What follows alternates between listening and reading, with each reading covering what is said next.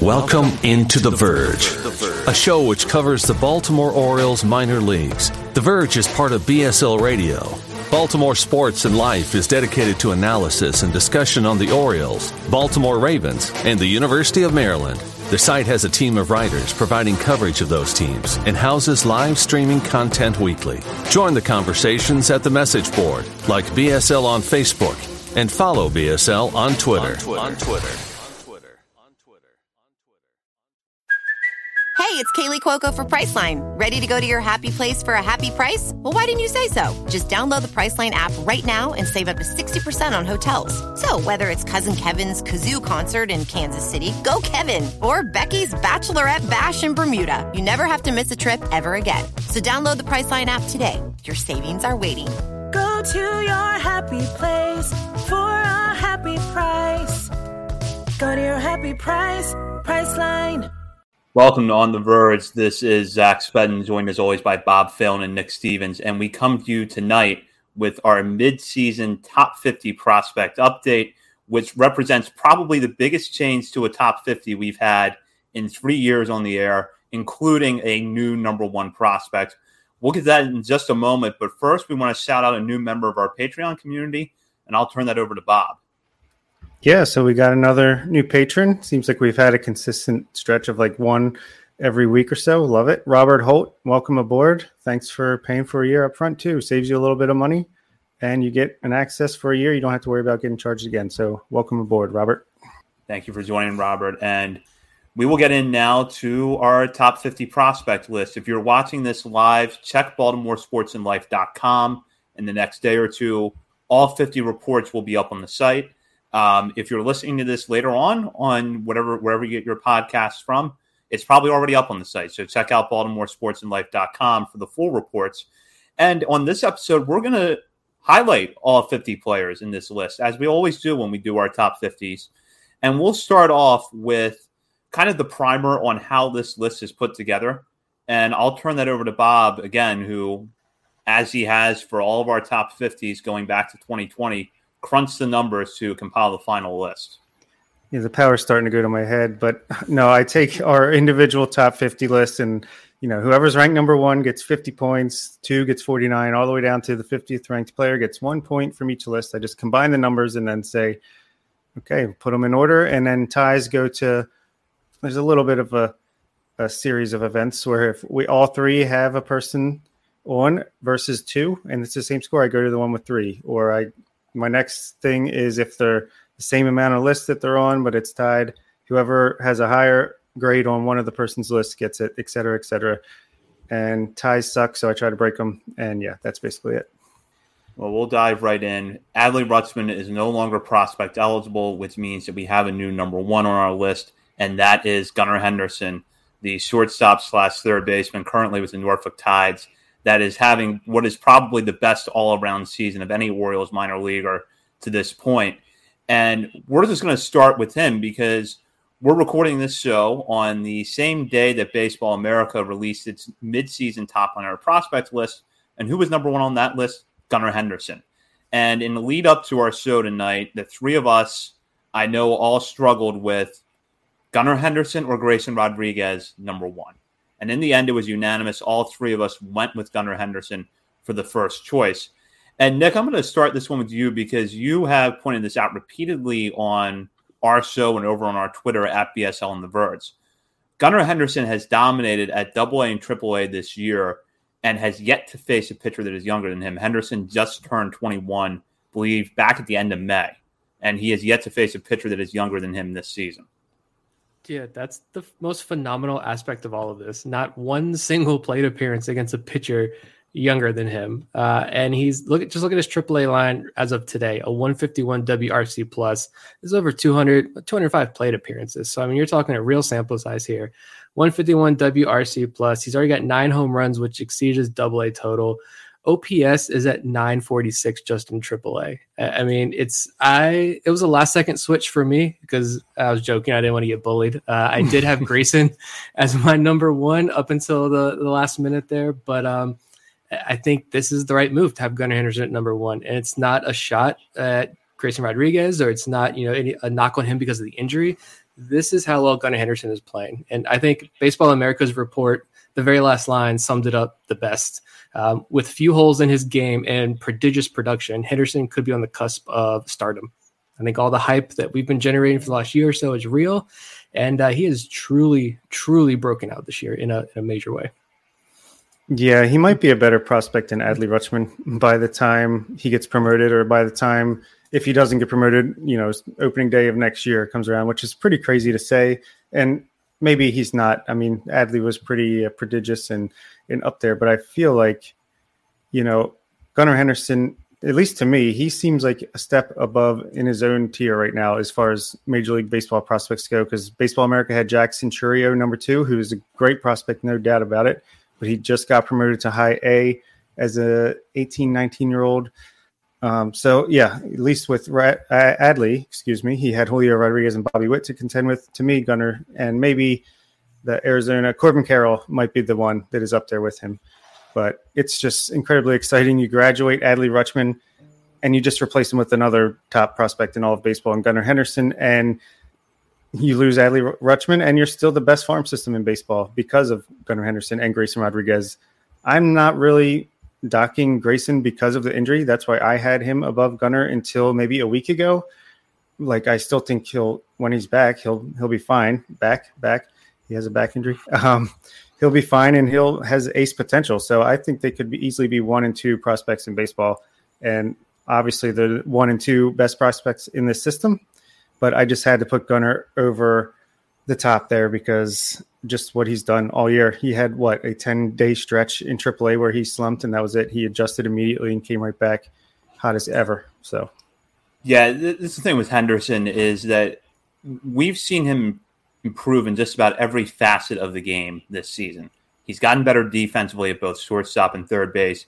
His plate approach is miles apart from where it was last year. He's hitting for contact more. And honestly, the power has been more impressive than it was last year, which was not something I was expecting. I got to see Henderson Friday night in Norfolk and opposite field home run onto the party deck out in left field, which is not an easy thing to do at Harbor Park. You know, we talked about a lot last year when he was in Salisbury. He would hit opposite field home runs at Perdue Stadium, which is not easy. That might be an even harder shot the other way in Norfolk. And a few at bats before that, hard hit double down the line. Um, the other thing I will say too, an underrated aspect of Henderson's game is his speed. He really does run well for a guy his size, and you can look at the 16 stolen bases in 19 attempts this season as evidence of that. But he just is quick around the bases. He has good footwork in the infield. I think that either of those spots for the here and now, you know, whether or not he's a shortstop in seven or eight years is up for debate. But for the here and now, I think he's perfectly capable of both of those positions.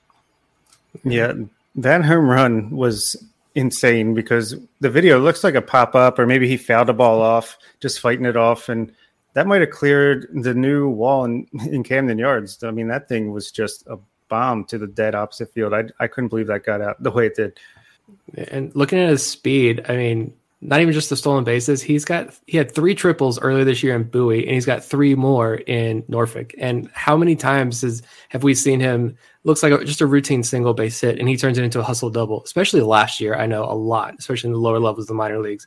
He's aggressive out there in the base paths, but he's smart when he's aggressive. Uh, so he hasn't been caught stealing too many times. I mean, three, four, five. Trying to do quick math live on air, like six or seven times he's been caught stealing his entire career. Uh, so yeah, that's that's a sneaky part of his game. And the defense, yeah, I don't care if he plays third base. I don't care if he plays shortstop. I really, I, I really don't care. I think he's going to excel at either position and be a plus defender. He's he's made a number of impressive strides. I think, and more specifically the arm. I think it was the throwing errors, getting to balls, the range never really been an issue for him. But the throwing errors, I think, were that, that was an issue for him last season, and he's cleaned that up a lot this year. I think. The thing I like most about him, though, I know this is a cliche term at this point, but is the growth mindset because, I mean, you can just tell he is a guy that is never going to be satisfied with his production. He is constantly going to be looking to improve. You know, like you hear Mike Trout is, even though he's the best player ever, basically, he's constantly trying to figure out, okay, what am I weakest at and improve that. He just seems like that kind of guy, just the way he plays, like you said, all out. And just the improvement we've seen from year to year with him between the swing decisions, the the power, the now he's adjusting to lefties. He's got a pretty good uh, numbers against lefties in AAA since he's seen more of them there. And I don't know. To me, like I, I've never seen in my time as an Orioles fan someone make this big of improvements in this short of time. We'll move on now to the rest of the top 10. Grayson Rodriguez, as we mentioned, number two. Number three, welcome to the top 50. Welcome to the Orioles organization. Jackson Holliday, the first pick overall in this year's draft. Number four, DL Hall. Number five, Colton Cowser, who is tearing the cover off the ball at Double A Bowie right now. And I think the Harrisburg Senators pitching staff is happy that he and the rest of the Bay Sox lineup are no longer on City Island. Uh, number six, power hitting third baseman Coby Mayo. Number seven, Jordan Westburg. Number eight, Kyle Stowers, right there on the cusp of the major leagues, having an excellent season at Norfolk. Number nine, another power hitting outfielder, Heston Kjerstad. It has been fun to see him back on the field this year, but it's been fun to watch him hit and play a solid right field at Low A Delmarva and High A Aberdeen.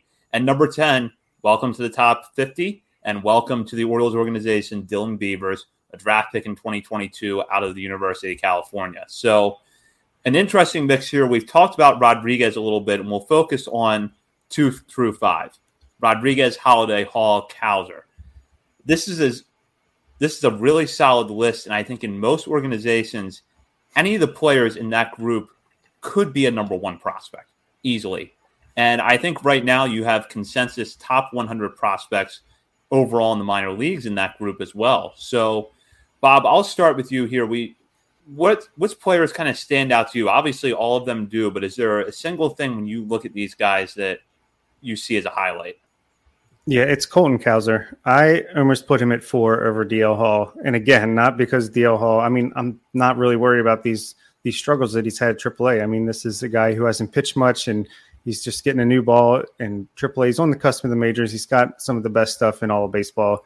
Not worried about him, but I almost put Cowser over him because this. And I had Coby Mayo above Cowser last month, but just the way he's performed at Double A Bowie is unbelievable. Shout out to Macus on the Baltimore Sports and Life message board who wrote, "I was curious about how Cowser would have to hit to fall even."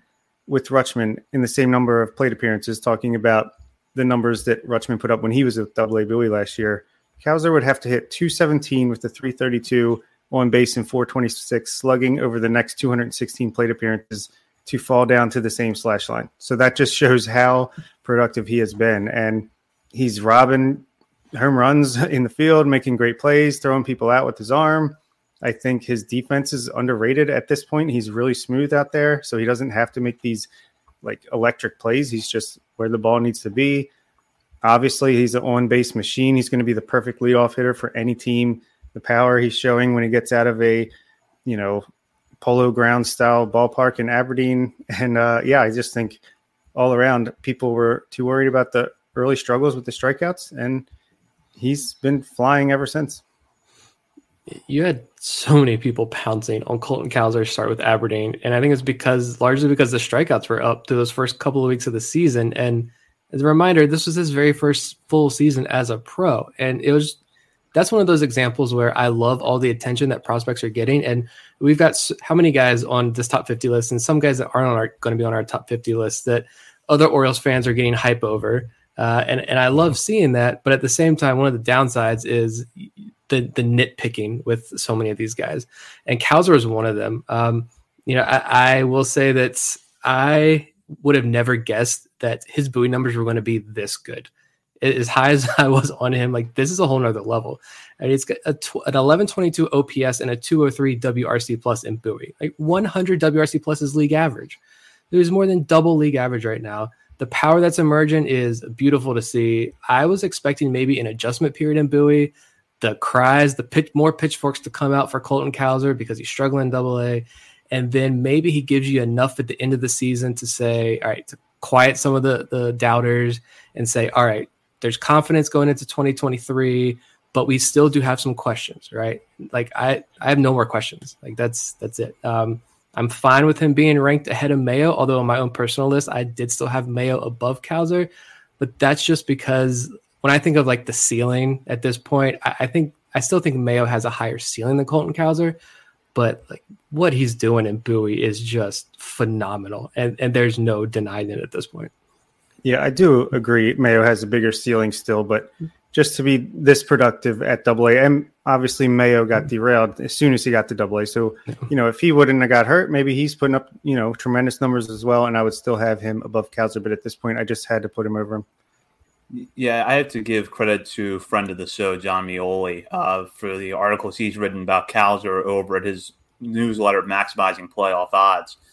He has really kind of dug into Colton Cowser's development this season and what he was working on early on that kind of explains some of his struggles at Aberdeen and where now I think he's clearly struck a balance. He's found a way to stick with what has worked for him for so long, but at the same time incorporate the things that the Orioles were trying to work on him with, you know, in spring training and at Aberdeen to tap into that power because he's hitting for more power right now than he has at any point in pro ball part of that is moving out of Ripken Stadium, but I think part of it is also getting more comfortable to plate overall. I just don't think he was comfortable that first month. It took a few weeks for him to settle in. And really going back to the beginning of June at Aberdeen, all the way up until now, he has been one of the best hitters in the Orioles farm system and maybe one of the best hitters overall in the minor leagues.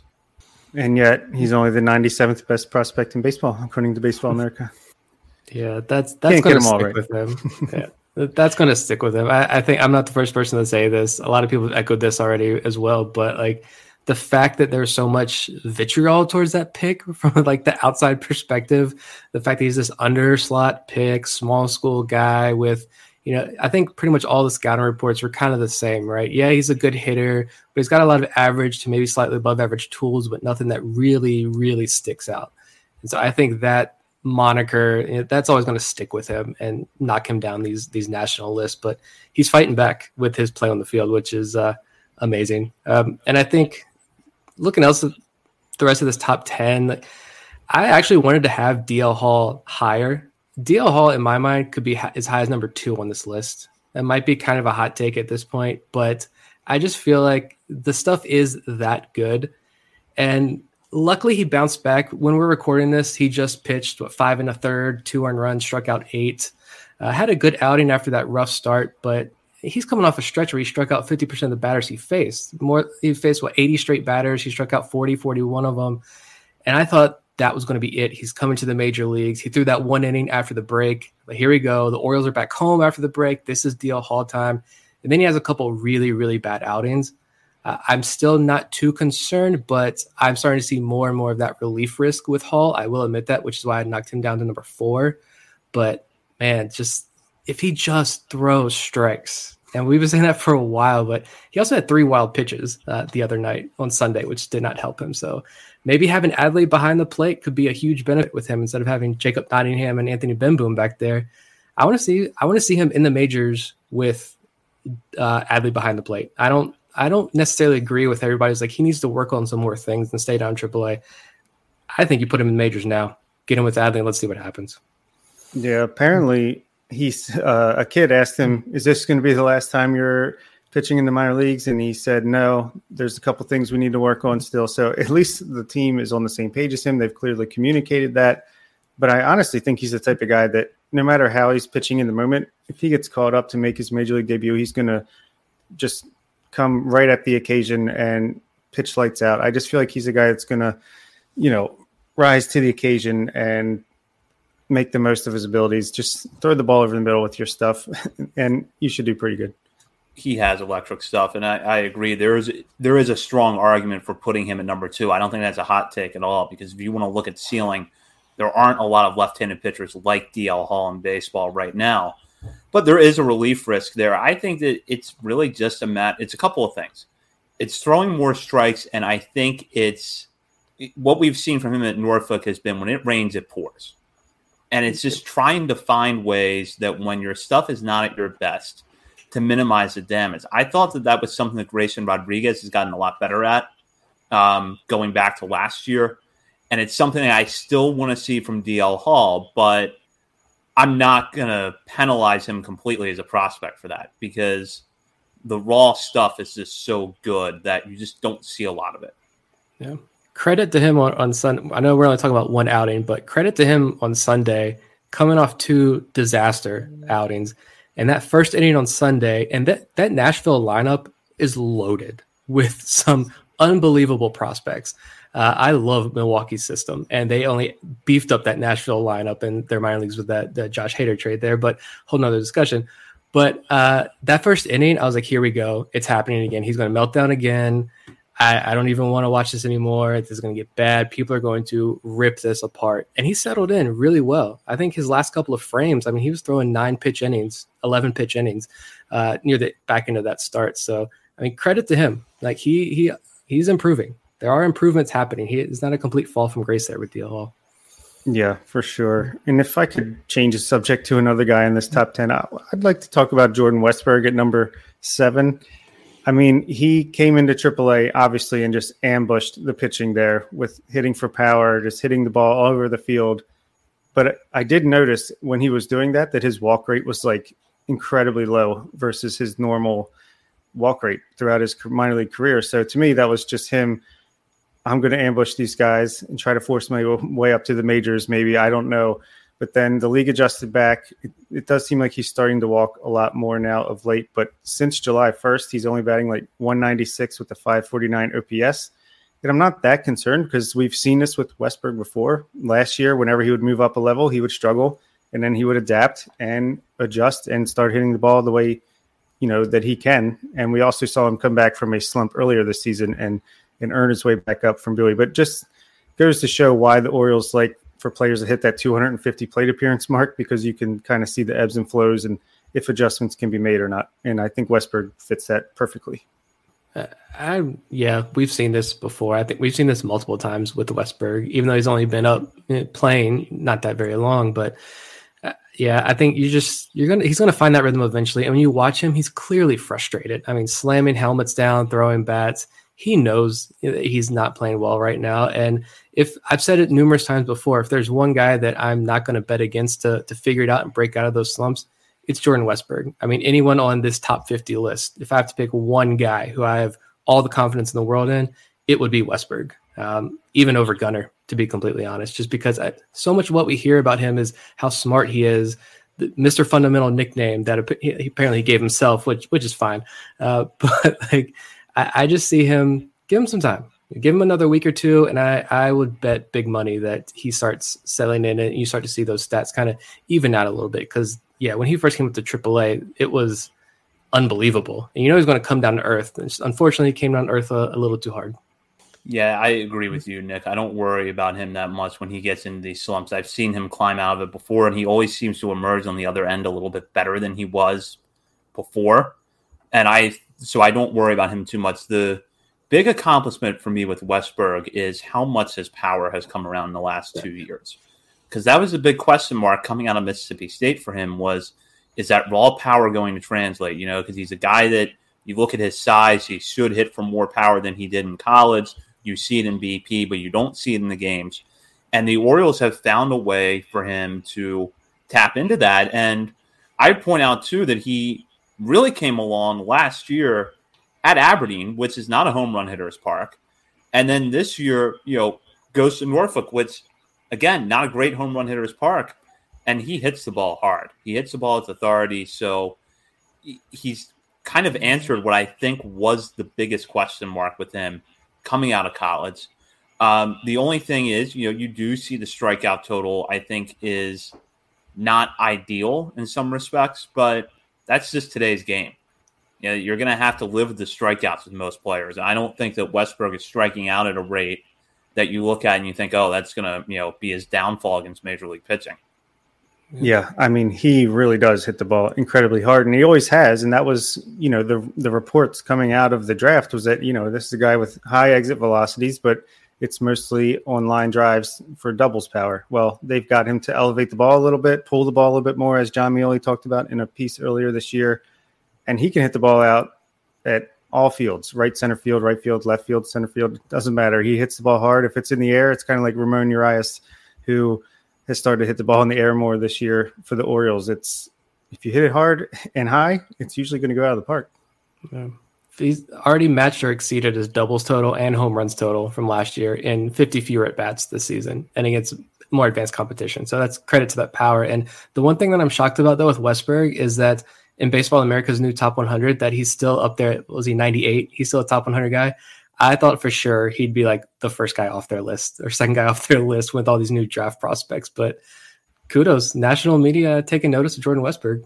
I guess you guys bullied Baseball American and MLB Pipeline enough, and they're uh, they're listening to Orioles fans on Twitter. Yeah. Before we and, move into the next part of the list, I do want to talk about Stowers, Kjerstad, and Beavers because it seems like even though Beavers is barely in the organization, he's already being compared in a positive way to Stowers, who, you know, they were very similar players in college. Loud power from the left side, good defensive outfielders who can draw walks but strike out. Beavers seems to have higher marks across the board than Stowers did uh, coming out of college, even though the question marks are similar. Do you guys see the parallels there with Beavers and Stowers? Yeah, I mean, it seems like I, I want to know. I think I said this before. I want to know how the organization views these two guys in terms of like their ceiling, because I, I almost get the sense that Beavers was a really popular pick among a lot in the industry. So I get the sense that imagine Stowers, uh, but Beavers is, is Stowers, but a higher ceiling. I think there's might be might be a little bit more risk, but a higher ceiling there with Beavers. I'm not entirely sure there. I, I, know that this is a guy who I'm excited to get our eyes on for the first time when he finally starts playing games. Yeah, I would completely agree with that assessment. I feel like there's, you know, look at Stowers coming out of the draft when the Orioles took him versus when Beavers is coming out.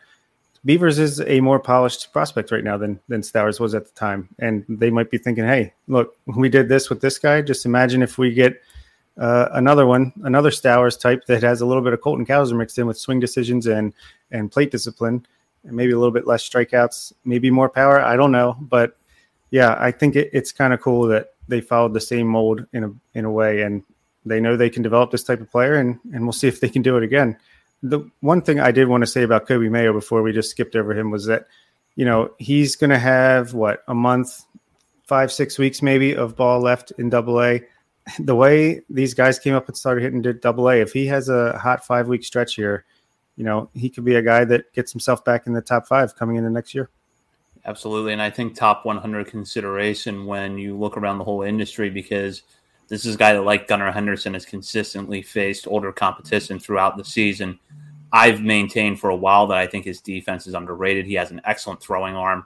So this is this is a player that, with a strong five six weeks, is probably going to be showing up on top 100 lists going into next season. And you know, we should talk about you know Heston Kjerstad for a minute because just him coming back this season has been unbelievable. Um, but he's hitting really well. I think we're realizing that his defense is maybe an underrated part of his game. He covers a good amount of ground out there in right field. So, aside from the fact that we're just all happy to see Kjerstad healthy after the bout of myocarditis last year and then the hamstring injury in spring training this year, he's looking like he's going to become a pretty productive player pretty quickly. Yeah, he demolished low A, and that was no surprise. But to just just knock off that rust immediately and just start playing the way he did was incredible. Nice to see him get up to Aberdeen and high A. And he has, you know, the numbers aren't great. I wouldn't say he's struggling because Chris Resetaar, who went to the doubleheader uh, at the end of this past week, said that he has the most professional at bats on the team, he thought. So, still, obviously, you know, it's Aberdeen, it's short sample size.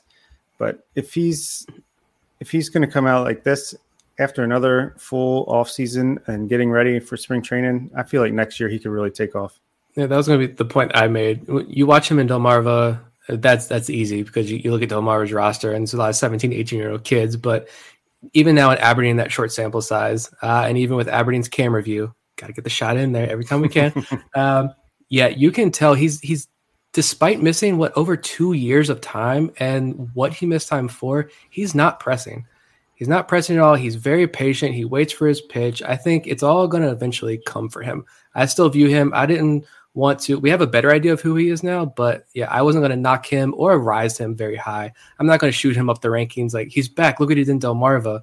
I kind of kept him exactly where he's been for me all year.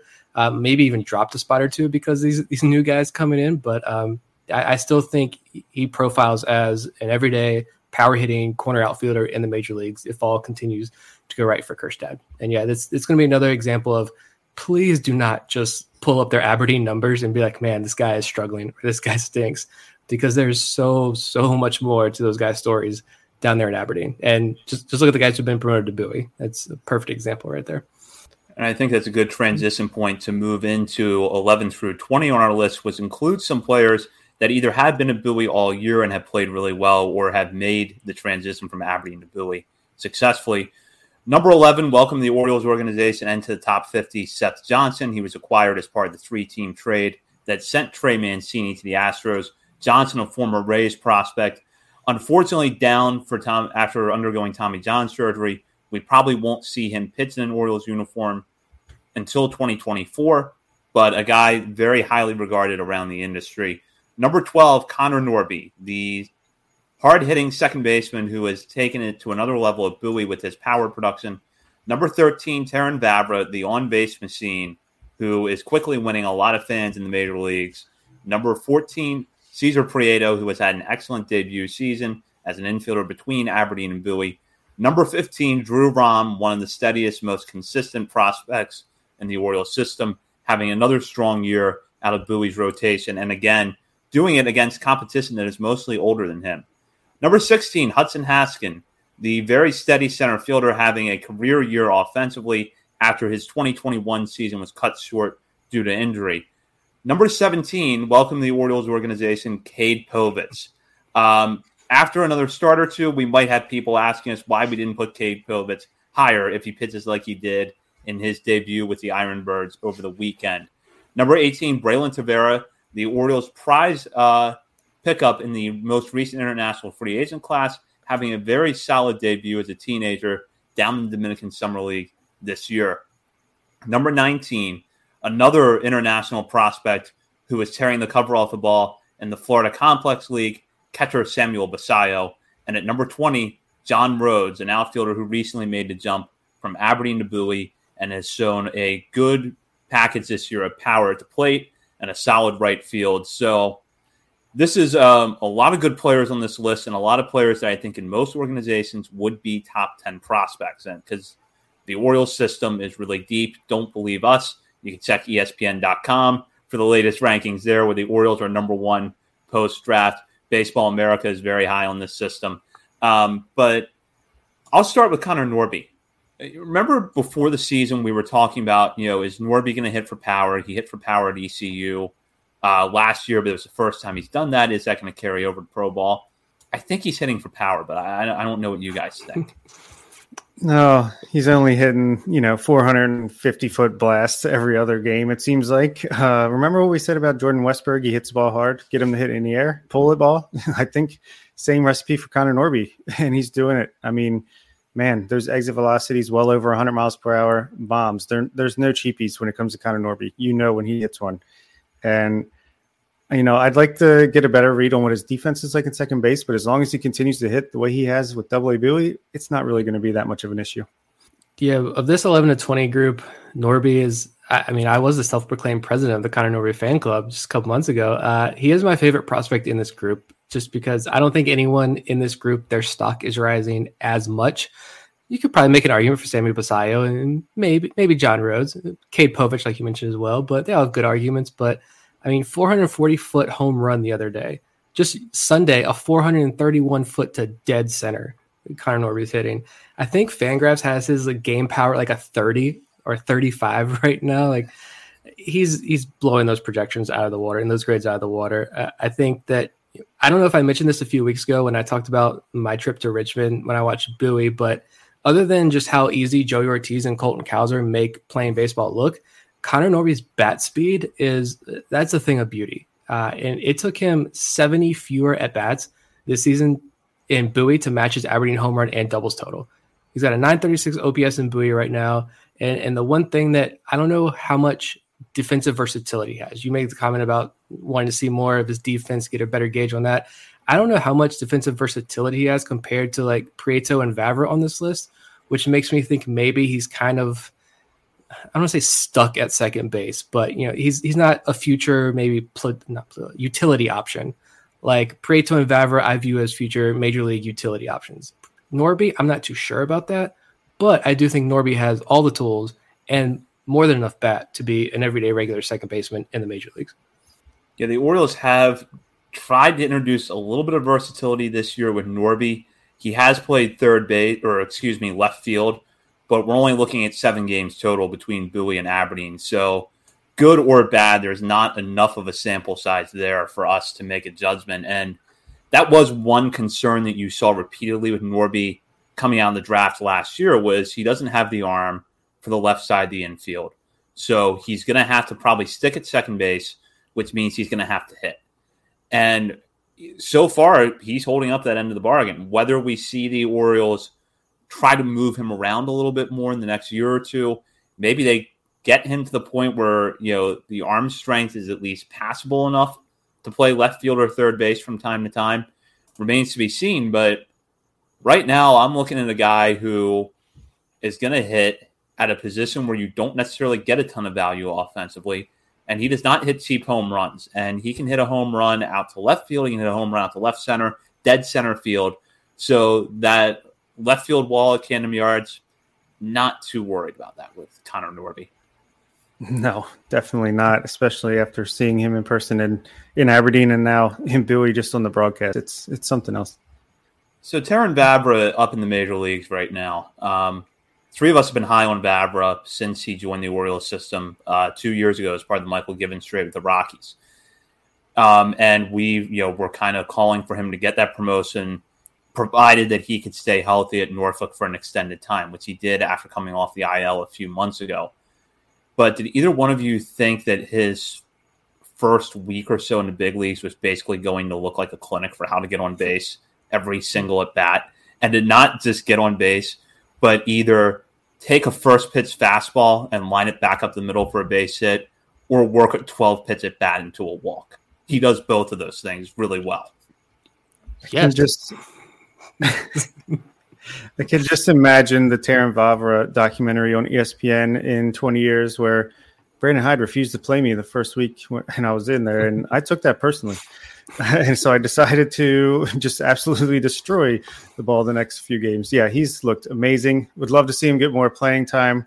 Obviously, they're kind of protecting him against lefties, but I just think we've heard this before. Same with when you know Elias was with the Astros. Their whole organizational philosophy was you can learn just as much on the bench and practicing than you can in the games. And maybe they were working with him when he's not in there, and still are, and and it's it's showing up when he does end up getting in the game. I'd like to see him in the game more often, but when he's in there, he's been successful. He's doing exactly what he did in AAA all season. He's doing it in the major leagues now. He he will be the most patient, pesky hitter that's in that lineup and foul off six, seven, eight balls to stay alive. He's done that so many times. I can't tell you how many 14, 15 pitch at bats he's had in AAA Norfolk this year. But at the same time, he'll come in in the next plate appearance, and because he, he's so smart. We, when we talked with uh, Ryan Fuller last year at Bowie, he mentioned the, the notebook that Terrin Vavra has. After every single at bat, he goes back and he writes down every pitch, every sequence. He writes down everything about each at bat right after, uh, and so he knows his pitcher. And a lot of times, you might see him take 15 pitches one at bat, and the next he's swinging at first pitch because he knows exactly what's coming. Uh, and you know, it's not always going to result in a base hit, but he's going to make good contact on it. And this is this is exactly what he did in the minor leagues. I'm not shocked at all. And and I think possibly we might be seeing though also exactly what we talked about. He's not going to be a future everyday second baseman for the Orioles. It seems like maybe they do want to platoon him and, and move him around a little bit, and I think that's fine. I think it's fine as well. He doesn't have to be an everyday second baseman to be a big league contributor, and, and he's showing that so far already. Yeah, and if he's just an all-out hitter, I mean, he's DH'd a lot too, and I don't have a problem with that. I mean, obviously, you can't use him in the field at that point, pretty much. But you know, if you want to use that DH to get a lefty bat in the lineup, he's just as good as option as any. He could be a good leadoff hitter for this team until Cowser's ready. We've highlighted Norby and Vavra, but I'll start with Nick here. Any particular thoughts with this group when you look 11 through 20 on the list? Um, you know, I think 12, 13, 14, we still have, you know, Norby, Vavra, then Prieto, and I think that is still holding steady. I think we had a question at the beginning of the year, like who has the highest floor, who has the highest ceiling? That was a question that I hated so much because it's a really good question. Well, now that we're almost at the end of the year, I think largely what we've thought about this group has stuck. Norby, I think, still has the much higher ceiling. Vavra has the higher floor, and Prieto is, is kind of the wild card there. Uh, he's got a wider range of uh, potential outcomes, but uh, I, I, think overall he's had a successful year. Uh, and then, you know, John Rhodes, I wrote a few weeks ago that I thought a promotion was coming soon, and that that's one of those cases where the underlying data, the the valuable information that the Orioles actually used to make decisions, was a lot better than what you're seeing on, on the stat line. And once he got to Double A, he was going to break out a little bit. And it's only been five games, so can't do that. But um, he's shooting balls the opposite way. He's got a 3-0 green light on pitches that he's driving. Uh, John Rhodes is playing some highlight real defensive plays already. John Rhodes is playing really well in his first couple of games up there in uh, double A level. Yeah, I'm glad you pointed that out about Rhodes. He's always going to be under the radar, I feel like. Uh, another guy I feel like who even I've been sleeping on, uh, Hudson Haskin. I just pulled up his numbers from since June 22nd. He has a 320 batting average with an OPS over a thousand and a 177 WRC plus. Uh, 11% walk rate, which is higher than I think in his entire career, and only a 21.5% strikeout rate. So, yeah, Hudson Haskin, I feel like steady as ever, just going out there and doing his thing. He started off so hot, then had kind of a long cold stretch, but that's, uh, let's see, how many plate appearances is that? That is 117 plate appearances of a OPS over a thousand. Nothing, nothing to sneeze out there, despite Cowser showing him up a little bit. And I'd also like to highlight the two new pitchers that we got in the trades at the trade deadline uh, Cade Povich at 17 and Seth Johnson at 11. I mean, Cade Povich immediately shows you what he can potentially do. Six shutout innings. What was it? One hit, no walks, eight strikeouts uh, from the left side. Mike Elias continually talking him up as a potential top of the rotation arm. Uh, so clearly they're very high on him. I'm sure if that turns out to be the case and he goes up to Bowie and performs the way that he can, he could easily be in our top 15 close to top 10 range, maybe by spring training. And Seth Johnson, obviously, out for a year because of Tommy John or a year and a half, but a lot of upside there. Starts right in at number 11. He'll be in our top 10, considering a, a graduation or two at the end of the year here.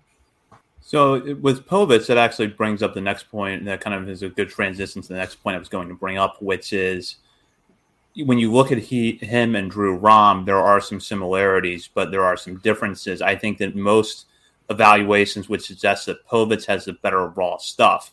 Fastball that gets up a little bit higher. The curveball and the slider might be a little bit better than what you see from Rom. Yet Rom has just delivered one good season after the other, and we have seen his stuff improve over time. So I want to ask you guys, how did you kind of weigh the two of them when they are so close together in this system right now? For me, they are right there with each other. For me, it was that Rom is having yet another really successful year in Double A, and he's what two and a half years younger than the average competition in Double A.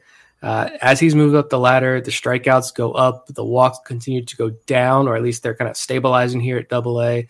Uh, I, I, love when he decides to just out of the blue drop it sidearm and to surprise guys. I love that wrinkle in his game. That he's doing a lot more. Uh, but with Povich, I do see a higher ceiling. I think Rom is there's something I don't know what it is. I'm not a pitching coach. I'm not a scout. Very open about that. But I just feel like there is something with Drew Rom that he's on this like the top of this hump.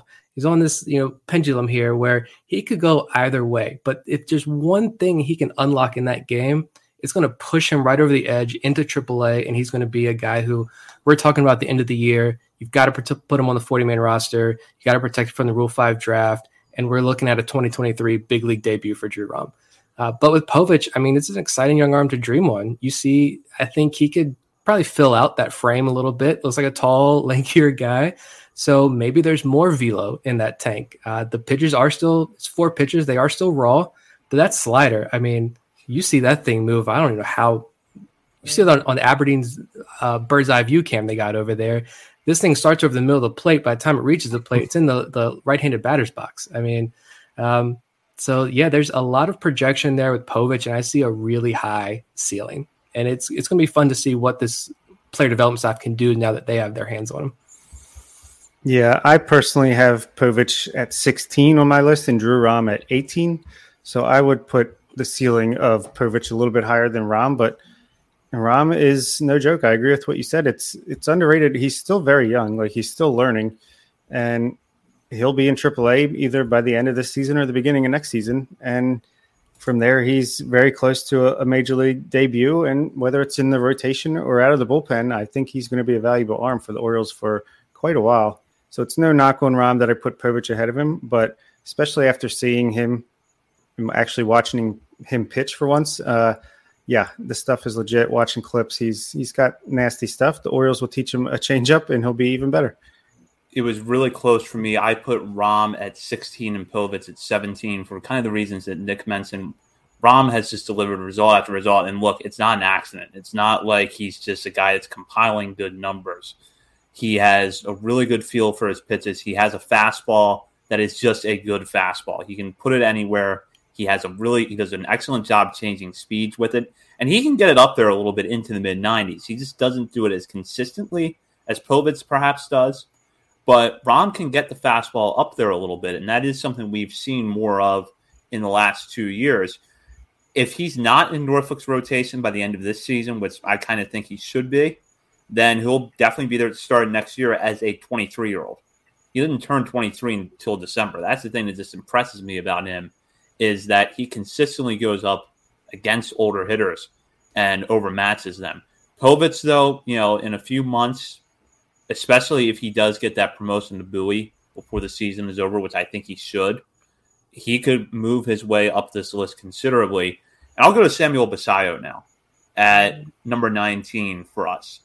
Basallo so far in 291 professional plate appearances between this season and last season has 11 homers. He has an 837 OPS with six homers in the FCL this year, and he's only 17 years old. Now, you know, we knew we know he's a good hitter, but one thing we talk about consistently with FCL guys is, you know, don't worry about the home run numbers. Don't look at that as an indication of power because they just don't always come right away, especially with players that are this young. Yet Basallo is hitting home runs in the FCL, and he's doing it against competition that is older. If that's you know easy to believe in the FCL, he actually is because he's only 17. And I, you know, I have questions about where he ends up on the diamond eventually, but there's no denying that he is an advanced hitter for his age. I mean, he should be a junior in high school right now, and he already has 11 pro home runs. That's just absurd. And I think he's he's about reached the same number of plate appearances in the FCL as he did in the Dominican Summer League last year. And the batting average is up like almost 50 points. The OPS is up like 60 or 70 points. He's already surpassed the home run total. It, he's going to be a lot of fun. I think the arrow is trending up with Basallo. It, it is going to be interesting to see if he sticks behind the plate or has to move over to first base. But yeah, that's he's delivering right now as, as a 17 year old kid. It's those numbers are fun. Yeah, I I feel like he's getting closer and closer to that Yordan Alvarez dream comp that we've put on him, or I have at least a couple times. Um, man, he had two more hits today. I think. Um, it's just a big kid. I don't know how big he's going to get. I cannot see him staying at catcher, but he's got a great arm. So maybe you can get him into a corner outfield spot, if not first base, to try to get the glove to play at least some defensive value. But if there's going to be a legit first base prospect, I put there's no such thing as a first base prospect in uh, our WhatsApp chat today, but Basallo could be one if that's where he's going to end up because the bat is serious. Move on now to the next section on our list, and that's 21 through 30. Number 21, Jean Pinto, a young right hander, putting together a solid season in Aberdeen's rotation. Number 22, Joey Ortiz, who is about the hottest hitter in the Orioles farm system right now, and he has done that while playing, continuing to play an excellent shortstop and working his way back from a shoulder injury that cost him most of last season. Number 23, the young shortstop Maikol Hernandez, who is currently in the FCL. Number 24, Michael Baumann, who I will mention is barely eligible for this list. We actually did the numbers today because we weren't sure that he was prospect eligible still. And Baumann is a day away of service time from graduating. So this is likely the last time he will be featured on this list, and he comes in at number 24. Number 25, welcome to the Orioles organization 2022 draftee, Jud Fabian, a center fielder out of Florida, with good power and excellent defense, but questions about the hit tool and his strikeout tendencies.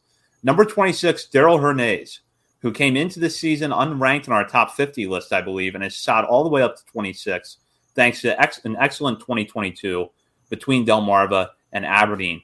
Number 27, Carter Baumler, a young right hander who, in a short stint with Delmarva before hitting the IL a few weeks ago, looked really impressive. We hope he's back on the mound soon.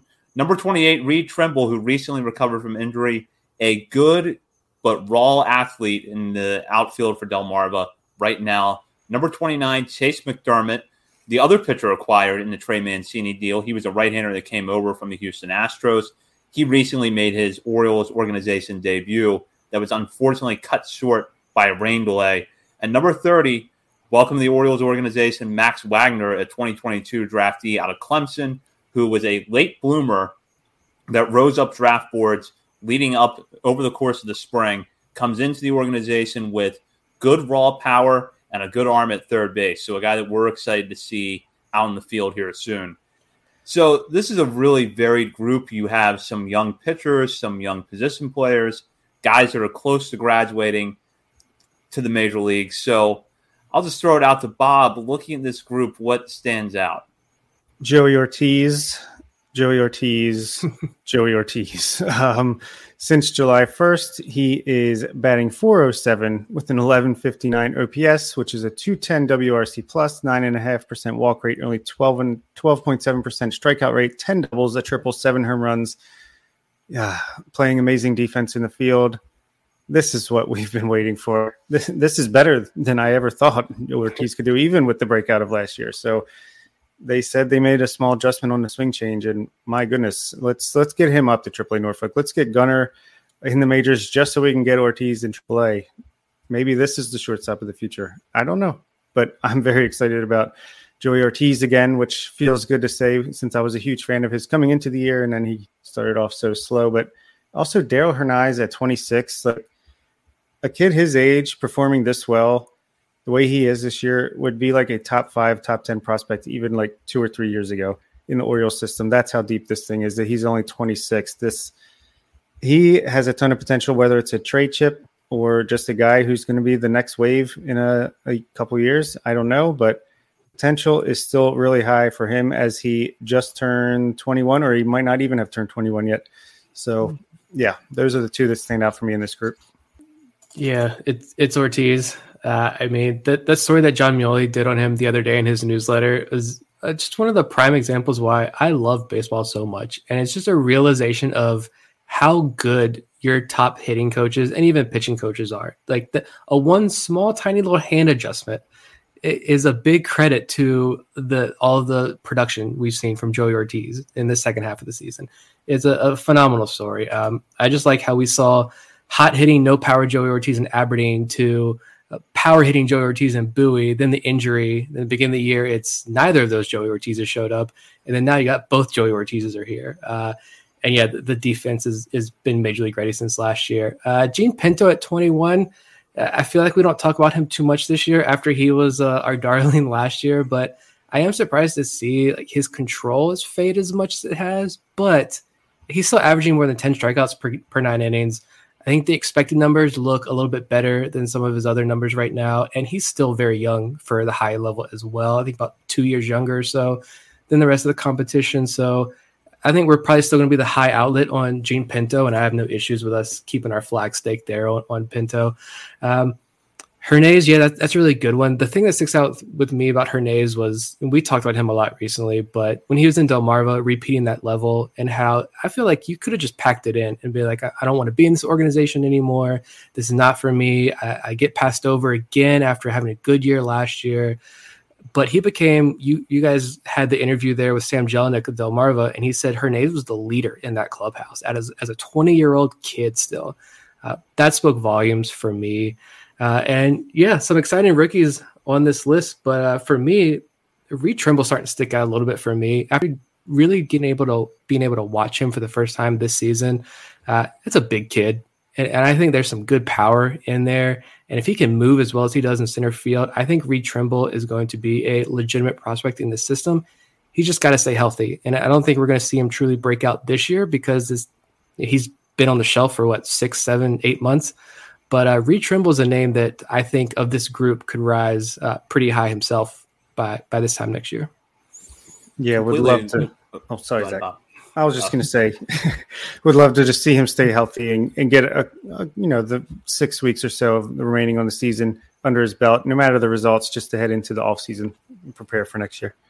Yeah, and I, I think it's important to consider that there was it wasn't that long ago we didn't think we are going to see Trimble at all this year. He had the shoulder injury over the offseason and six to nine months recovery. I believe he had the surgery sometime around December. So that could have put him out for all of 2022. And yet he's back and he's going to have the chance he didn't have last year to have extended playing time every day in Delmarva.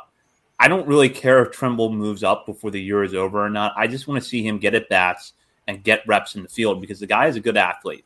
He's got a little bit of everything across the board. He's a guy that, like Colton Cowser, I think got dinged a little bit because he was coming out of a small school.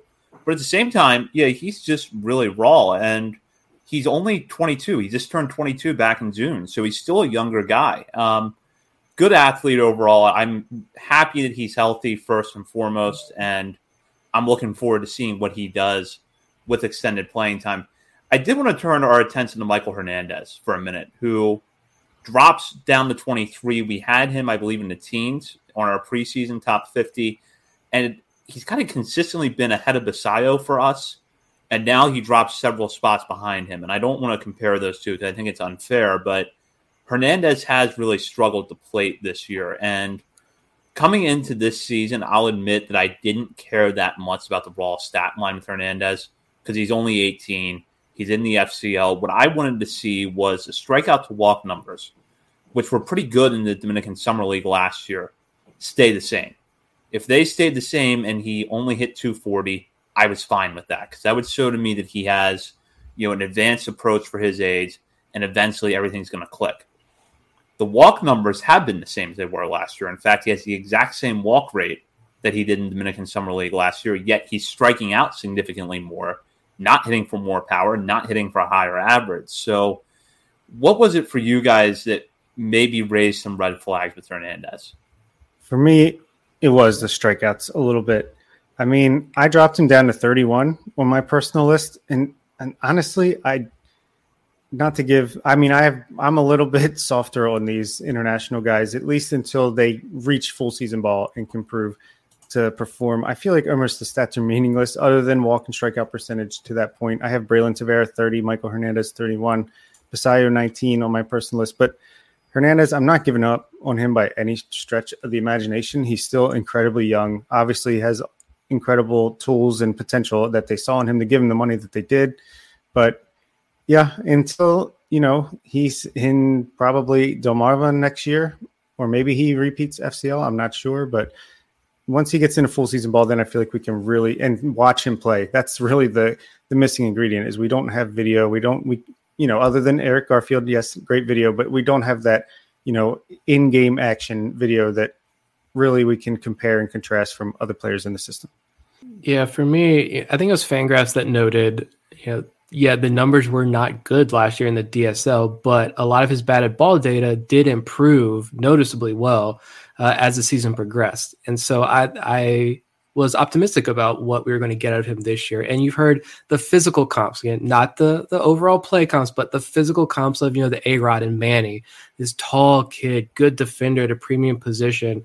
Uh, but we just haven't seen anything move on that stat line really, except the strikeout rate. I still don't think he has a professional home run. Uh, and so that's you know you don't want to base all of this obviously on you know FCL and DSL stats, but the only real report we've gotten from you know, the organization is we've made some changes with him, and he's working through that. That was Koby Perez, I think, with BaltimoreBaseball.com the, the other week. And so let, let's see. He had a stretch there about a week or two recently where he was putting up production. He was putting up some numbers down there in the FCL, and I think he's started to cool off a little bit again. But you, you want to see something from Hernandez. You know, if we also had Koby Perez on the show, and he said, "Look, Venezuela. I asked him about Venezuelan kids. What is it about Venezuelan prospects that this organization has become really fascinated with? Because such a big chunk of their, especially their most recent draft class, comes from Venezuela. And he said he goes down there what like every other week or something, like once a month. He's down there watching kids, and he said a lot of times, you know, these kids it just takes some longer for these guys to develop, and so that's why I'm still holding out a little bit of hope there with uh, Hernandez, but." He, he's definitely among this top 30 group he is the one that I might have some of the, the bigger questions about, to be honest. Yeah, and extreme short sample size alert, but over his last six games since July 26th, covering 24 plate appearances, he is batting 300 with an 817 OPS and a 135 WC plus. So maybe those changes are starting to take place. I don't know. It's just very short sample size. Yeah, I would love to see the batted ball data with him. That's a good point. Nick Fangraphs did note that preseason, and you know that you know that does matter a little bit more than the raw stat line, or at least adds a significant amount of context that we don't see. And even when we see it, we can't you know necessarily quantify it and say, oh, he's hitting the ball this much harder this month than he did last month. That's extremely hard to quantify without the pure data. But you know the he's only 18 and there's an undeniable skill set here it's just a matter of if and when it's going to click and honestly, I when I look at the players in our top 30, I would argue that Hernandez has the widest range of outcomes. It's very possible that in two years he's the number one player on this list, or that he's not on the list at all. I could really see it going either way. Completely agree. Do want to talk about the two players that the Orioles drafted that are in this section. That's outfielder Jud Fabian and third baseman Max Wagner they're a little bit different in the sense that Fabian was a guy that going into 2021 was actually seen as a possible top five or top 10 selection coming out of the draft. Yet he had a bad year at Florida that caused him to slip down to the second round. The Red Sox took him at pick ahead of the Orioles, failed to sign him. There were reports then that the Orioles were intending to draft Fabian had he fallen to them.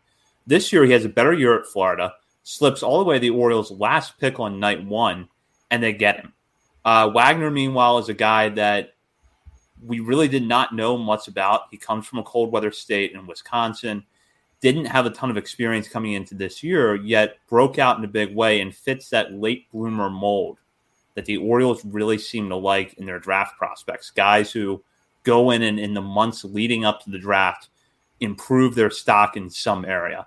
And in Wagner's case, it was the power. The power really showed up at Clemson this year. So I'll start with Bob. What are your thoughts on these two players who are much different from each other, but entering the organization in close ranking, uh, proximity wise, in our eyes?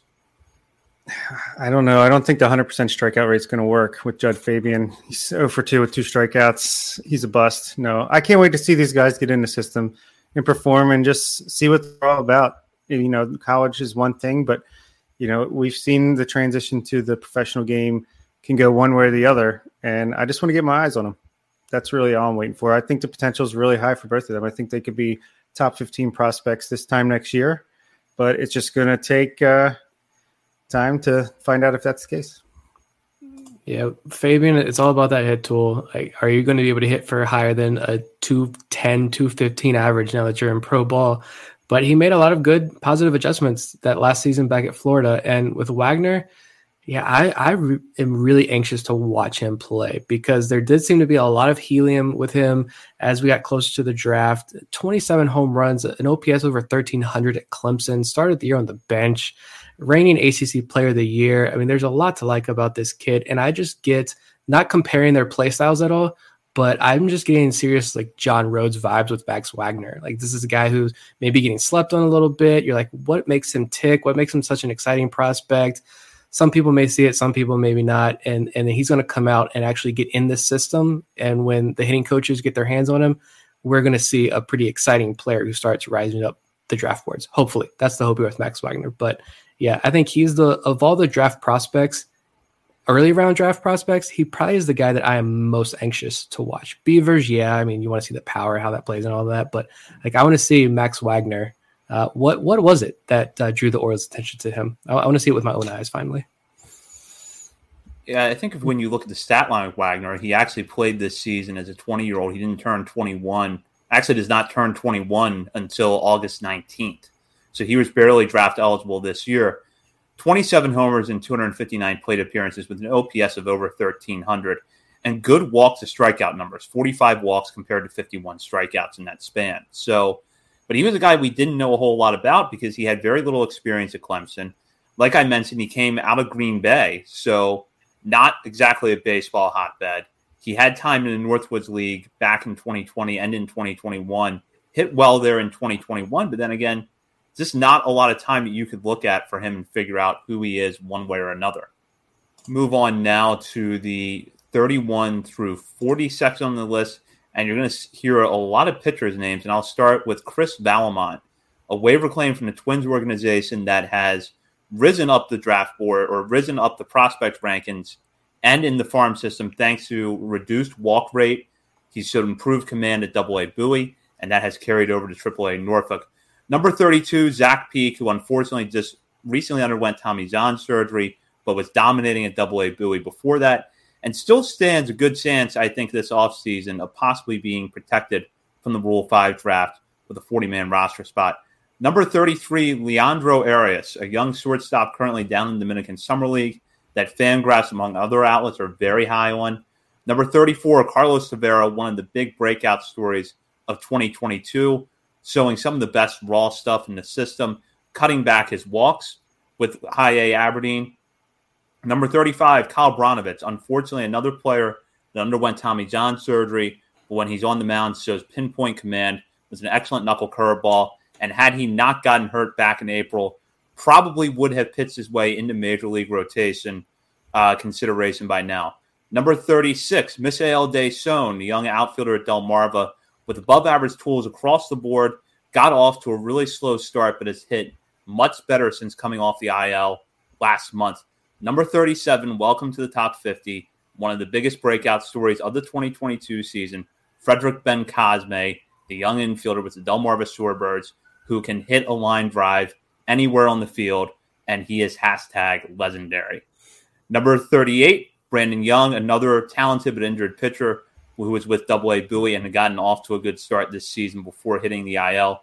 Number 39, welcome to the top 50, Davy Cruz, who joined Delmarva earlier this summer and has been one of the best pitchers in the Shorebirds rotation since, and has done it as a teenager.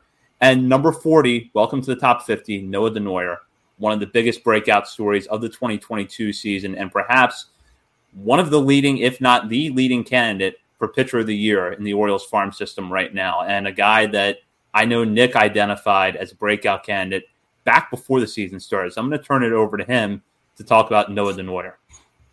I mean, I just, I just know talent when I see it. Uh, like, apparently, he's on the IL right now, which there was no announcement of that, but he has been on the IL apparently since the midseason break. Uh, I don't even think like his roster page was updated appropriately because I don't know, it looks weird, but he hasn't pitched. Uh, so um, you did mention that he does have a case to be the Orioles minor league pitcher of the year, and as long as he can come back and finish this year, I think he has a very real case uh, to be the Orioles minor league pitcher of the year. Fastball, he gets up to 96 miles an hour. His whip is under 1.0 for the year, a whip of under one. 72 strikeouts, 15 walks. That's it. And I don't know what the Orioles plan to do with his development. Like, are they do they view him as a starting pitcher? Do they view him as a long reliever? Because it seems like he can go four or five innings, but he always comes out of the bullpen. He's always seems to be like the second guy in the piggyback option. But I, am interested to see how the Orioles view his uh, future. But he throws a lot of strikes. He gets a lot of swing and miss in the strike zone. And I've said this before that I just think there's even more there to unlock with Denoyer. It's a fantastic story. 40 rounds, everybody passed on him. Orioles picked him up, and look what he's turned into. It, it's a great story. Yeah, before yeah. Bob jumps in, I want to give a quick update on Denoyer from uh, Steve Melewski over at MASN. Uh, three days ago, Melewski wrote, quote, the Orioles are hoping that Bowie right-hander Noah Denoyer can return to pitch before August is out. He had some elbow discomfort and was briefly shut down. Yeah. So that's the update on Denoyer. Oh, I missed that. That sucks. Yeah, I missed that too. But at least they seem optimistic that he'll be back soon. So, yeah, I don't know. My first mm-hmm. thought I was going to say maybe you know it's a way to limit his innings and just kind of shut him down for a couple weeks coming out of the break, give him a longer break. But because Sim Contribute had video on Twitter of him like shaking a liquid or some kind of drink of some sort with both hands. So I'm like, it can't be a serious arm injury. He wouldn't be doing that. But if it's his elbow, maybe I don't know. But love Denoyer. What he love what he's shown this year. I think he's really made a case to uh, join this cupboard full of of pitchers. Well, Bob, and you identified a breakout candidate on this list uh, preseason. That's Carlos Tavera, who in a pitching staff of standout hurlers this year has been excellent for Aberdeen. Yeah, and actually, I had Davy Cruz on that same article of guys who could be in the top fifty come the midseason update, and and here we go. Here they both are in the in the thirties. Yeah, um, Tavera, we've talked about him a lot because he broke onto the scene with his nasty breaking pitches and mid nineties fastball. You know, he's missed some time with minor injuries here and there, but this stuff is legit, and I think it will continue. Hopefully, I mean, maybe the missed time causes him not to make his double A debut until the beginning of next year, but I think you can make a case for him to get a taste of it in the stretch run since Billy Billy seems to be making a playoff push here. And just to get to the other guy, David Cruz, he's very young. He's only 18 years old. Yeah, he walks too many guys, but stuff's electric coming out of the left side of the mound. And this year's Jean Pinto. I I cheated and picked like four or five people that it could be, and maybe this is I got one of them right. I, I love Davy Cruz, and we are not the only ones. Baseball America had him jump into their top 30 a couple of weeks ago. I mean, 18 year old kid, legitimate strikeout stuff. Fastball gets up to what, 95, 96 miles an hour from the left side. Slider works already. I think he's got all the makings of a future starter. The walks have been getting kind of ridiculous. Can't lie there lately, but he's 18 year old kid and making his full season debut. So is very raw, but I think has a, a huge, huge ceiling. Same with Bencosme. The ceiling on both these kids is, is unmeasurable. I feel like, uh, and with Tavera, I I'm getting more and more reliever wrist vibes with Tavera as well. Kind of like Hall, but they're more extreme with Tavera. You, know, you watch him pitch; he's a violent pitcher, and you often hear that a lot with the national evaluators say. You know, you see the head whack. That's usually a good indication of possible future relief role or how violent they're throwing the ball. Tavera does throw pretty violently, but I feel like even if he ends up as a reliever, if he can throw 96, 97, 98 miles an hour, he's got a really good slider. He's got a good changeup. I mean, this is a guy who you know, walks are lowered, yeah, in Aberdeen, but they're still pretty high as well. You know, this is a guy who's going to be a really could be a really effective reliever as well. And either way, whether you're a starter or reliever, I think that's a success story. If you can get a pitcher, draft him, and groom him, and turn him into a major leaguer, whether it's bullpen or rotation, it's a, it's a success. But yeah, Tavera was tagged by many as a potential breakout star before the year, and uh, he's proven everybody right. This is great season for him. I gotta jump in here at the mention of Frederick Bencosme because my goodness, I, am probably the highest on him. I have him all the way up at 26. I just feel like he doesn't strike out. He walks at a good clip. He hits everything. He's so much fun to watch. He's smooth on defense. I I love this guy, and he's I don't know if he could get up to Aberdeen before this year is over. I doubt at this point that he will, but maybe, maybe. Um, would love to see it, but because I would definitely go to probably every single home game from that point on. He's probably my new favorite, or at least one of my favorite players in the system, and it's awesome just to see an international breakout like this. And it's not just us. I think was it Fangraphs or Baseball America also shouted him out at some point recently too. Yeah, I believe it was Baseball America, and I go back to last summer when Bencosme was hitting really well in the Dominican Summer League, and he was not a guy we knew a whole lot about going into the 2021 season. And but you would see in the box score, it's like every day this guy seems to go three for four with a you know a double, a couple of singles uh, moving around between second base and shortstop, and it starts to jump out at you, especially when he's only 18, that he's doing that. So I had high expectations for him. Koby Perez really talked him up when he was on our show earlier this year. But there is no way that before this season started, I would have told you that Bencosme would only play two games at the FCL before getting promoted to Delmarva. And in close to 50 games there, he's at 45 right now, would be hitting 349 with an OPS of 857 and more walks and strikeouts. No. Nope. It's it's probably my fault that he's so low on our master list because I think I have him. I have him 48th on my personal list.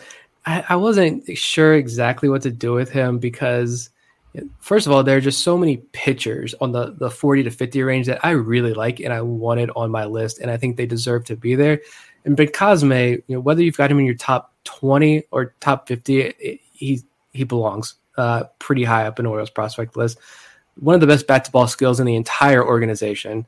I've, he rivals Colton Cowser, I think, in the bat to ball skills department. I don't think that's an exaggeration at all. The, the only thing is, you know, it's not a lot of power. It's a lot of singles. It's a lot of bunt base hits as well. If you hate bunting, get used to it. The kid can bunt extremely well. I'm putting together the bunt highlight tape once I get enough on film. Uh, but he's starting to show more power as the season's progressed. More home runs, more doubles. They're coming. That ISO is rising. And I think you look at his frame, he can build on it. And I don't know how much you want to bulk him up because he's such an athletic player as well. But you can add a, a couple more pounds there. You can add some good muscle on him. And, you know, the Orioles have been really good about tapping into that raw power these kids, these guys have. And Bencosme has it. Uh, right now, he's finding success in the lower levels of the minor league, just hitting the ball and getting on base and making noise. And yeah, it's it's hard not to be really excited about Bencosme and what his future could hold.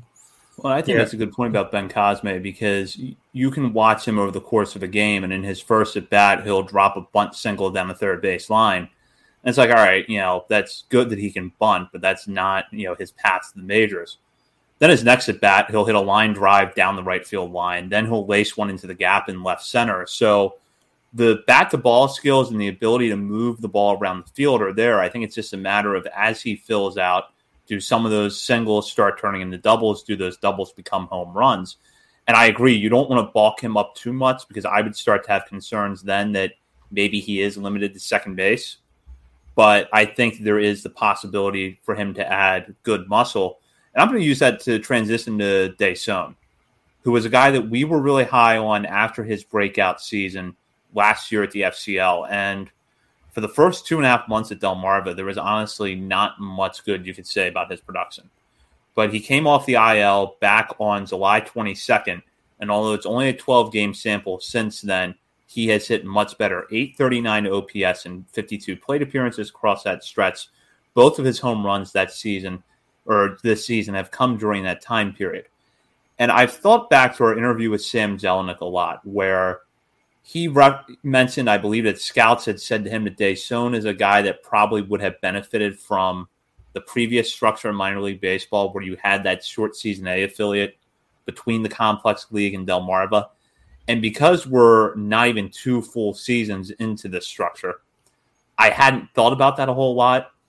But the further we've gone into the year, the more I agree with it that this is a guy who maybe would have benefited from a month at a short season A affiliate before making that jump to Delmarva because now he looks like the player that he was last year. And yeah, I feel like Deson's a guy that's been talked about a lot because he came over the Mychal Givens trade two years ago.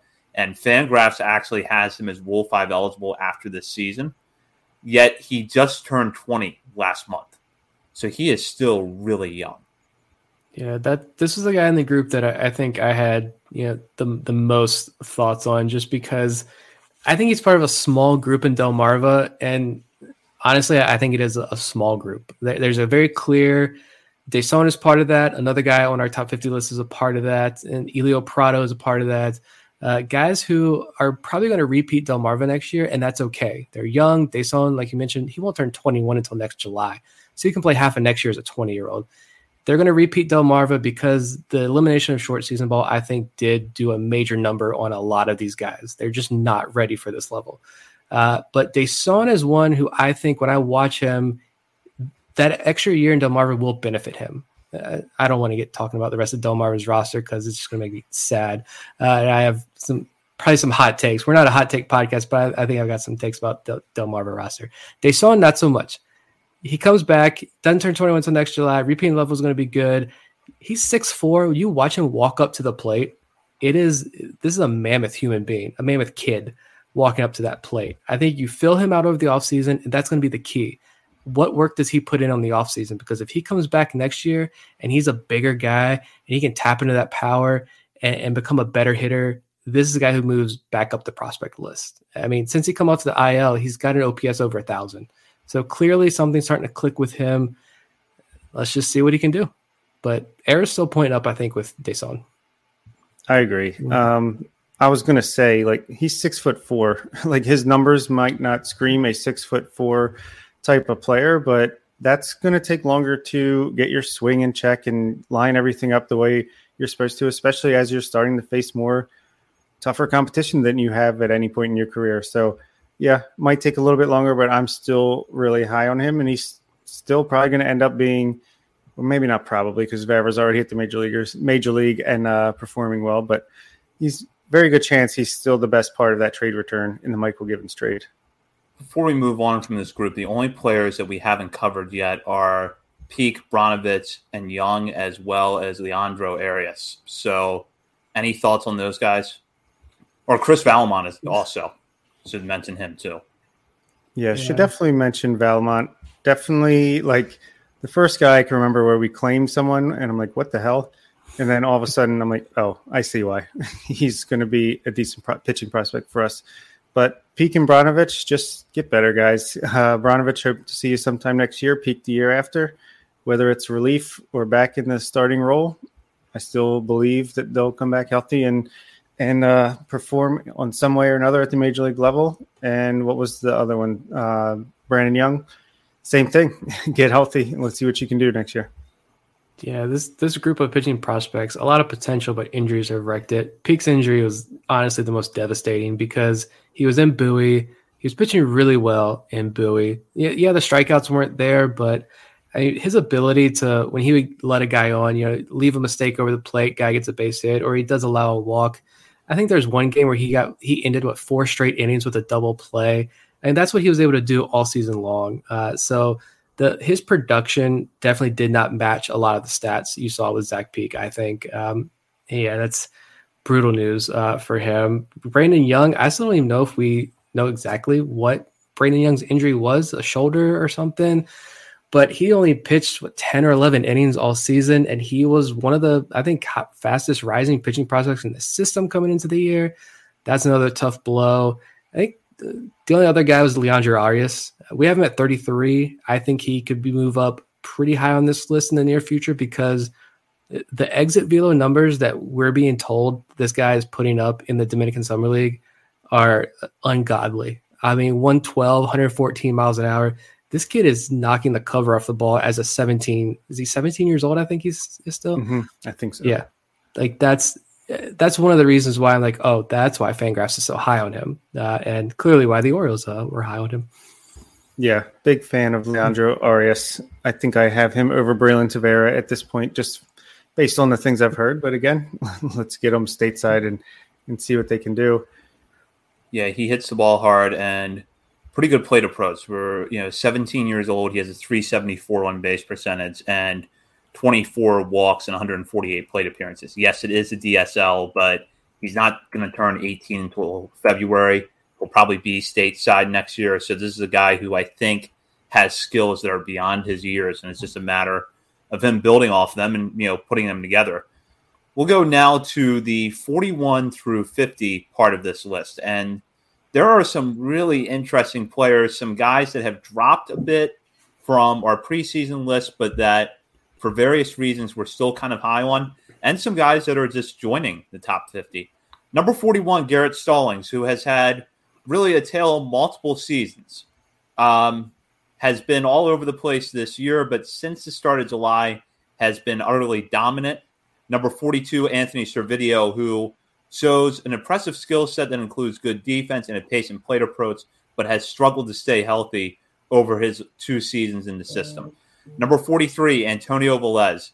Believe the hype on the changeup. It is very good, but he has not produced good numbers at Double A Bowie this year. Number 44, Ryan Watson, one of the biggest risers in the system in 2022, a guy that, like Noah Denoyer, has shot up our prospect rankings and is making a strong case for Orioles organizational pitcher of the year. Number 45, you've heard this name before, Yusniel Diaz. Uh, number 46, Dante Williams, an outfielder that has put up mixed numbers at Aberdeen this year, but shows a good plate approach and an excellent defensive outfielder. Number 47, Robert Neustrom, left handed hitter who can hit the ball just about as far as anybody in this farm system. The strikeouts have been a little high this year. Batting average, not quite where you would want it, but the power is definitely still there with him. Number 48, the young infielder Anderson De Los Santos. Number 49, Maverick Handley, who has shed the glove first catcher label this year by hitting very well at double A Bowie and not just getting uh, cheap base hits here and there. He has hit some tape measure shots uh, for the Bay Sox. At number 50, Isaac De Leon, a young player who, like Mishael Deson, got off to a slow start at Delmarva, but has an interesting skill set and has started the surge of late. Like I said, this is an interesting group, but I want to start with Garrett Stallings because I think we had an idea of who Garrett Stallings was coming into this season. Ground ball pitcher, good command, but had trouble with the long ball. Leaves the fastball out over the plate from time to time, and hitters can do damage against that. The question is, is anybody on base when they, you know, come up and they hit a fastball, you know, off the wall or over the wall for a home run? He was more or less that pitcher for the first two months of the season and then completely unraveled in the month of June. But since the beginning of July, has been one of the most dominant pitchers in the system not walking anybody, striking out guys more than he has at any point in his two seasons in pro ball.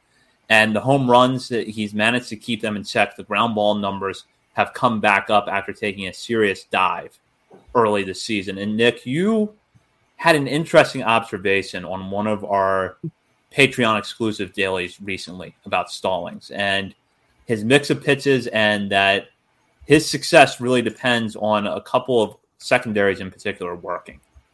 Yeah, I, I watched his last start against Harrisburg pretty closely, and I was pulling up his game log. He hasn't given up a home run his last two starts. Um, for me, that's that's huge. Uh, I have no idea what to make of Garrett Stallings, to be completely honest, but I did keep him. He's on 41st on my list as well because you look at the June, ERA almost 30, whip of almost five, right? release him. He's done. He's toast. This is a, a, fall from grace like I've never seen before. but he turns around in July, a 1.46 ERA, a 0.81 whip, 31 strikeouts, just two walks in the month of July. You cannot ignore that. And what I saw in Harrisburg was he fell behind 1 0 a lot.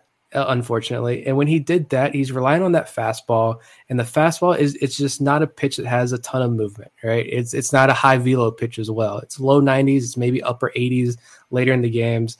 But when he has to rely on that fastball, it's going to get hit. But if he can get ahead in the count and command the bottom of the strike zone, that's another issue as well. When he doesn't have that command of the bottom of the zone, this is where he wants to live, things get out of control. But if he can command the bottom of the zone locate that fastball well and don't have to rely on that fastball. The slider and curveball are really good pitches. Those are strikeout pitches.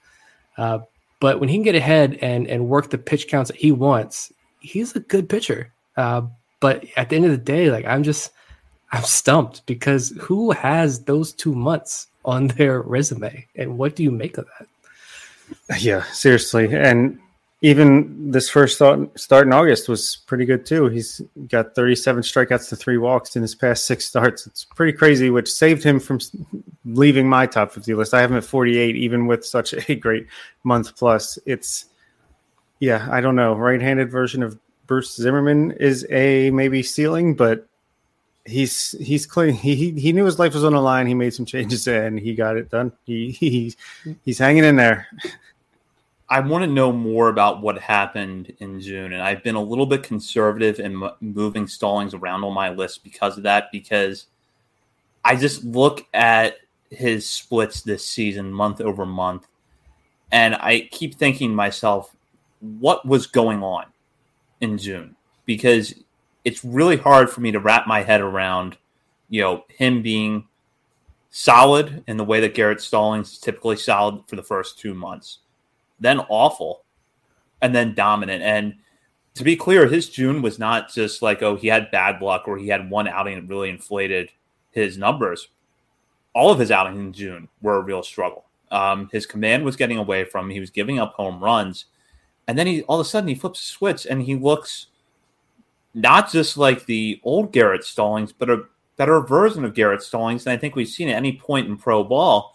And I agree with Nick. Those cur- the curveball and the slider are true strikeout pitches.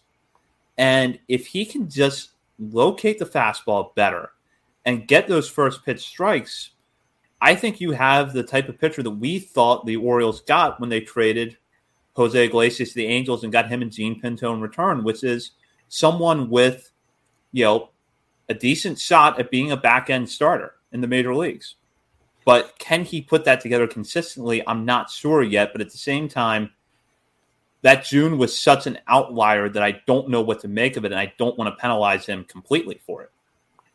Yeah, this is a guy who was a top 30 prospect. I think everybody had him as a top 30 prospect you know, last year, and deservedly so. And so I'm not to, you have one bad month, you're not to drop out of a top 50 list. Uh, I'm not that, you know, reactive to guys' bad outings. This is a long season, and we're getting a fuller picture here with Stallings. And, you know, maybe there is a, a, an option here where he should be lower on our list or maybe not even on our top 50, and he's a, a relief prospect. But, you know, and that time will tell. You know, that's that's a guy who I I want to have conversations with some more people about because I've got to know. I hate talking about him on the show because I don't know and I need to know what the hell was going on and what did you do to fix all of this. That's not a tipping pitches issue. I I, I just don't know. Yeah, I wonder if he can be an unconventional multi-inning reliever who only throws his fastball like five to ten percent of the time just to keep hitters honest. He's like uh, spinning stuff only. I don't know. there, yeah, Jon Meoli needs to write an article about Garrett Stallings' season. You hear me, Jon? you got to do it. Jon, you're the one that gets the the big picture answers for us, so we're really counting on you with this one. Uh, I do want to talk about Yusniel Diaz a little bit. He hangs into our top 50, but barely. Um, there are times where you still see flashes of what made Yusniel Diaz a top 100 prospect just a few years ago. I happened to see it Friday night in Norfolk. Hit a long home run, dead center field at Harbor Park, which is not an easy thing to do. There's two problems though. He is, you know, continue to get hurt often, and when he is healthy, the results are all over the place at the plate. Yeah, he could string together a good at bat and get an extra base hit or take a walk, or he could look really bad in a two or three pitch at bat. And he just has not looked consistent enough to the point where I kind of understood. I said a few weeks ago, now is the time to see if Yusniel Diaz can get you anything at the major league level. But I kind of understand the sentiment that Mike Elias conveyed, which was that Diaz really has not graduated AAA yet. The numbers back that up the lack of experience overall at that level in two seasons backs that up. So I want to know did either one of you drop Diaz from your top 50? And if not, how close were you? It's not on mine. I've been done with him for a couple of months. He's number 42 on mine. I it's probably my biggest regret if I have one. I'm always tinkering with this list. I just don't know what to do with him dropping him is probably the right thing because I don't think he's probably ever going to get more than that one at bat in his career with the Orioles, unless there's a bunch of injuries or something and they need somebody. So yeah, I don't know. I have regrets. And it's it's just it's an unfortunate story with him because the talent was always there. It was never an issue about the talent. Uh, the arm out in right field. The defense is good. He's a guy who I thought for sure could be a guy you bat sixth, seventh, eighth in your lineup. He's going to hit 260, 20 plus doubles. I don't know, 15 so home runs a year at the major league level. But the injuries just kept piling up. And like you mentioned, Zach, it's that is the case. He could have a beautiful swing, puts it all together, beautiful home run shot, a couple hard hit base hits but at the same time, he's going to strike out three in his other three at bats, and it's going to be at junk in the other batter's box. I mean, it feels like easy fastball up, slider away, you got him, he's over. Uh, pretty easy at bat, but you know, it's I, I, just couldn't put him on my top 50 anymore. I, I, don't think he's long either. I don't think he ever makes it back to the major leagues with the Orioles as well. He'll, I'm sure he'll get another opportunity with another team, but unfortunate story. And with Rylan Bannon gone, it's, it's all up to Dean Kremer. I feel like at this point also feel like Diaz is a guy you catch him on a good day, like in person, especially.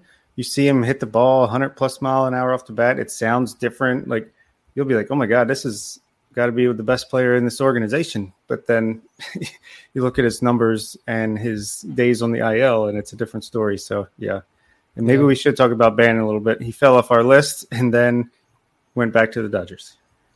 Uh, happy trails, Rylan. Good, good defense over there at third base. I actually really enjoyed watching play third base this year. Uh, actually, lately, I think it'd been one of the more consistent, you know, clutch hitters for that Norfolk lineup. But clearly, the organization wasn't ever going to give him a, a, real opportunity.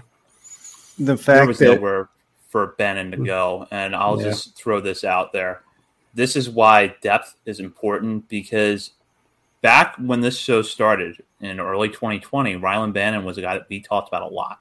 Mm-hmm. That we were excited to see what he could do after that strong 2019 season at Bowie was he going to tap into the power? Could he hit enough to stick at third base or second base every day, at least while the Orioles were transitioning to becoming a contending team? Because at that point, you know, Gunnar Henderson might be five years away. You know, you got to have your options lined up.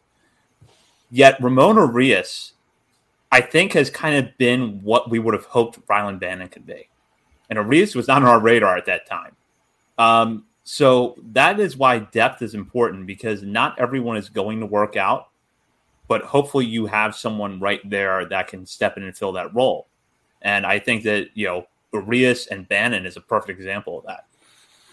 That's a great point about Urias. As soon as, you know, when we were in St. Louis, the Orioles were in St. Louis, and they brought Bannon up. It was like, okay, he'll finally get his chance. We need a infielder here no, he gets immediately sent back down. Tyler Nevin gets the opportunity instead. From that point on, I was like, okay, this organization clearly just does not think that highly of Rylan Bannon. It's only a matter of time before he's gone, and here we are. So I'm going to move down to the bottom of the list. Um, Isaac De Leon makes our top 50. And this is a guy who had struggled at Delmarva for most of the season. All the while, though, maintained a really high walk rate, and over the last two months has been what probably one of the hottest hitters in all of low A, not just in Delmarva's lineup. And again, another young player out of the Dominican Republic, 20 years old. He'll turn 21 in November. Uh, De Leon was not in my top 50. So I'm curious to find out who had De Leon in their top 50, where they were, and why. I think I single handedly got him on this list. You're welcome, Isaac. Um, I had him at 46, so it's not like I went crazy. But just to put his turnaround, I've been talking about it from the beginning because his walk rate was so ridiculous all year. I'm like, if this guy could just hit a little bit, he's going to be a really good prospect. Since June 26th, he's batting 280 with an 831 OPS and 131 WRC plus. And to zoom in a little bit more, from July 15th till now, he's batting 357 with an OPS exactly 1,175 WRC plus, the power showing up with a 214 ISO. The walk percentage has come down, but it had to anyway because he was clearly not being aggressive enough. But he still has an 18% walk rate on the season, got his strikeout rate under 30% now. He's got a 113 WRC plus on the season. So if he ends the year, you know, strong, I think he could be in the what top seven of shortstops in this organization. We're so loaded with them. It's unbelievable. But yeah, I just have loved what he's been doing, and I think this is another guy that, you know, when Koby Perez talked about player repeating Delmarva and benefiting from it, I think De Leon is like the guy that I think about. He must be talking about when he says that. Yeah, he's. I put him in that Deson group as well. Like him, Noelberth Romero, Elio Prado. Those are the the four guys in particular that I see on that Delmarva roster from the hitter side of things uh, Creed Willems as well, that they need another year back in, in Delmarva. I'm fine with having De Leon in our top 50 uh, final list uh, because yet the power is, is really showing up. Uh, the fielding, I think he's how many, I don't know how many errors he has this year. It can get rough for him some nights, but you know, it's, you know, this is a group that, you know, they just, they needed that experience and you're starting to see them settle in now here there's only five six weeks left in the regular season, but better late than never. Um, and he's only what 20? He's still 20 years old, I think. So yeah, this this is the fun part. The 40 through 50, I think, could be a fun part of this list because this is where I think we differ the most on the list. And it's just a matter of, you know, do you value some of these quad A guys who are hanging around a little bit and you keep on the list? I think I tend to gear more towards some of those guys on my, the back end of my top 50. When you got some higher ceiling guys like Isaac De Leon that you can slide in there as well. And it's, it's fun to see how this, the final list uh, shook out. But I'm, I'm glad De Leon's on this list. Yeah, I, I, am too. And I'll be honest with you, two months ago, I thought De Leon might get sent back to the FCL. Just because it seemed like if you had players that were coming in out of the draft that you knew were going to need at bats in Delmarva, De Leon seemed like, all right, maybe sending him back to the FCL, let him have a good month, end the season on the high note, send him back to Delmarva next year. It's just 21. That's not going to hurt his development in the long run. But yet, he's been one of the Shorebirds' best hitters over the last two months. He has come into his own, and I really like the fact that throughout those struggles early in the year, he maintained the walk rate. The biggest concern for me is actually his defense. I don't know where he's going to end up in the field long term. Um, right now, he's listed at 6'3, 209 on his baseball reference page. I don't know how much more he's going to fill out. Does he eventually have to slide over to first base? He's primarily played the left side of the infield this season, but has also appeared in nine games at first for Delmarva. That's a long term question, but one that is kind of on the back of my mind. Whereas a guy like Maikol Hernandez seems like he's definitely going to stick on the left side of the infield. I'm not as sure that's the case with De Leon. Yeah, fair.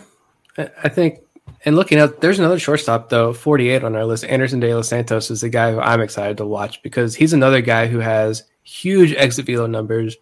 And the, the thing that you constantly hear about De Los Santos is his maturity, the baseball IQ, his leadership abilities in the clubhouse as well that's the guy that looking at this 41 through 50 list, probably look at yeah, 41 through 50 list, he definitely has the highest ceiling. And it's just a guy we don't have a ton of information on, except you know the exit velo data and some you know stories of, of people tell us. But that that's the guy who I am most excited for among this group. One hundred percent, I agree with that. Um, you know, you might look at his one ninety eight batting average and six seventy three OPS in the FCL and think, "Oh no, what happened to him?" But he's got a 226 batting average for balls in play, which definitely doesn't help. And even despite those numbers, he's got a WRC plus of 94, so just barely under league average. His walk rate is up to 14.7%. He doesn't strike out really. He's only striking out 16% of the time. He's hitting the ball hard, like you talked about. I just think uh, he's continuing to perform the same way he was. It's just not showing up in the in the box score the way it did in the DSL, but I, I fully expect him to be a big time breakout next year. Any other players in this group looking 41 through 50 that you have thoughts you want to elaborate on? Ryan got, Watson, yeah. I was just going to talk about just because I think he might be one of the most underrated pitchers. He might be the minor league pitcher of the year for the organization just because he's been consistent. He's been there all year. He's got a 3.45 ERA you know, Grayson was amazing, but he only pitched for two months. DL Hall has had moments of absolutely brilliance, but he's been up and down. I think Watson's been there all year. And um, Nick, I'm sure I could pass the uh, baton to a guy who just missed it. He's also in the running for organizational pitcher of the year. Um, but yeah, Watson to me, I, I, think he's really improved his stock just as much as any pitcher has that started the year in the organization. Yeah, I to be honest, and I had him where he's on my he's 46 on my personal list, so I can't say anything, but I think he's too low on our list to be honest. He's just he's remained consistent all season. He goes deep into games, he doesn't walk many guys. He's someone who you watch him pitch and it's almost like he's not trying to I could be totally wrong here, but I just get the vibe that he's not like trying to outsmart guys or outmaneuver them. It's like here's my best stuff I'll tell you what I'm going to throw, and now hit it and catch up to it. And most guys can't hit it. Uh, I think he's 98 strikeouts to 19 walks this season. And you know how many starts he made in college when he was at Auburn? He made five starts in college. That's it. And now he is, he didn't start that much last year, his first year in the organization. And now he's probably Bowie's most reliable starter at the double A level. Should be in triple A right now. I, I think we've got Watson too low, and it's a it's a phenomenal pitching story in this organization. Especially you know when you look at Antonio Velez at 43, right above him, eh, it's he's getting shelled right now and is on the injured list all year. Ryan Watson has remained consistent all season long. Yeah, I have him 38 on my list, and I'm almost positive he leads the organization, or minor league organization, in innings pitched with 91.1. So just a bulldog workhorse for this team. Move on now to the best of the rest. We're each going to pick a guy that was on our personal top 50 that did not make the overall list. And Bob was alluding to this a minute ago. So I am going to start with Nick, with who has a definite candidate for organizational pitcher of the year.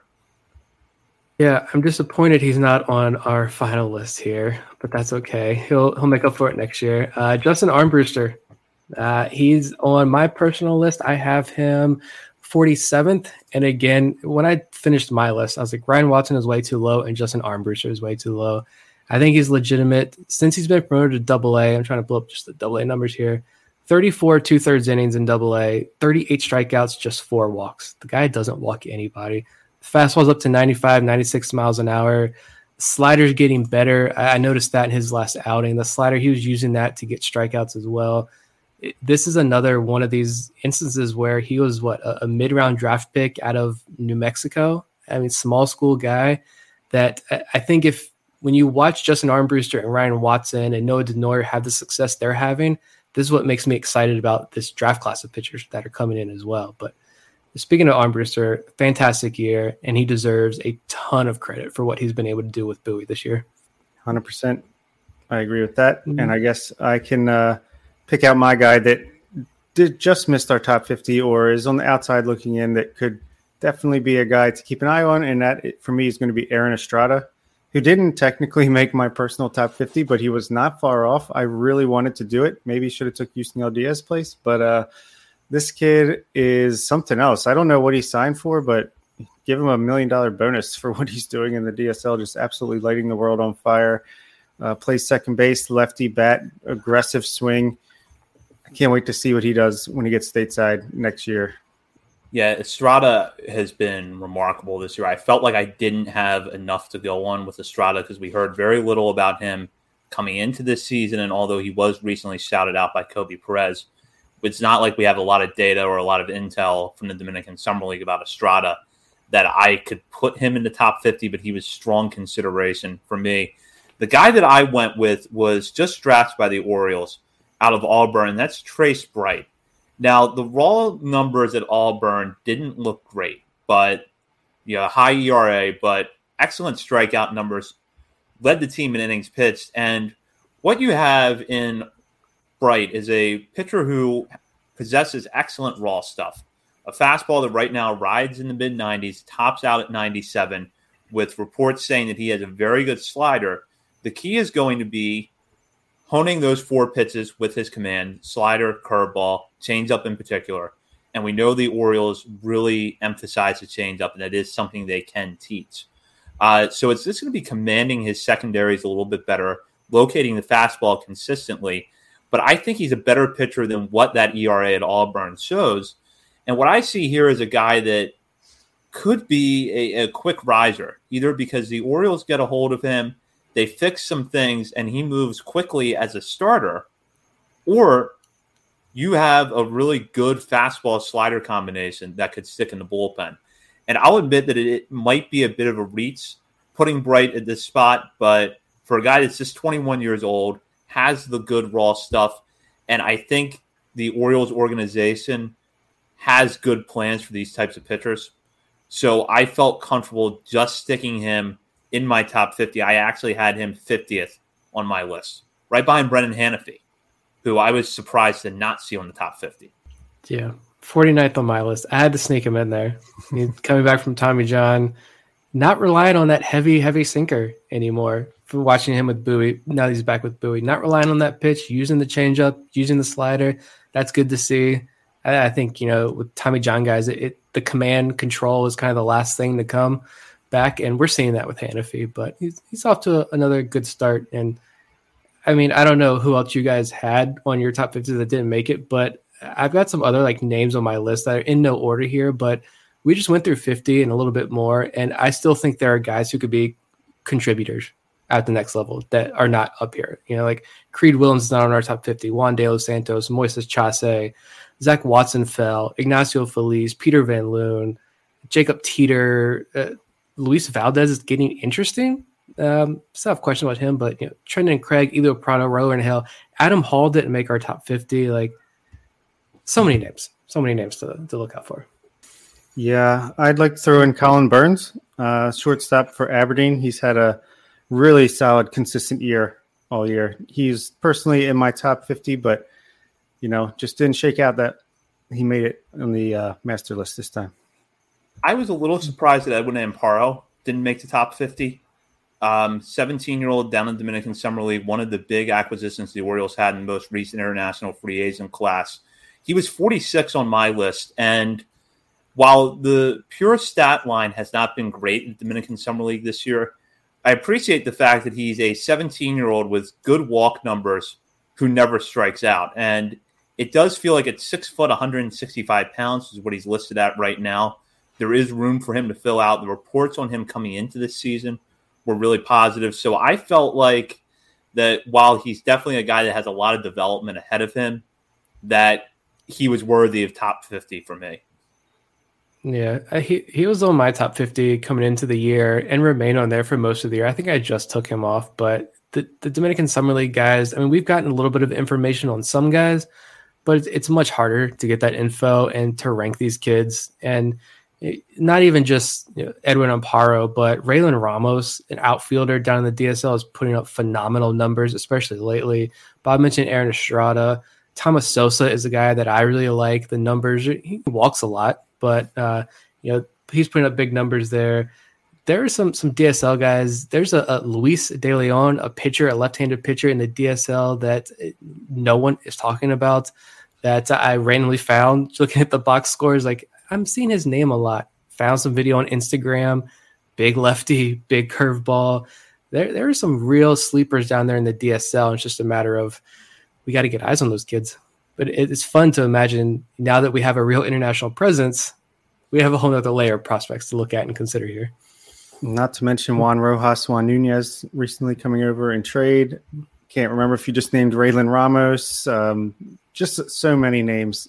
I keep a top 100 and it's even hard to like say, all right, who do I want to take off this list now? Who do I want to take off this top hundred? Which is pretty crazy to think about.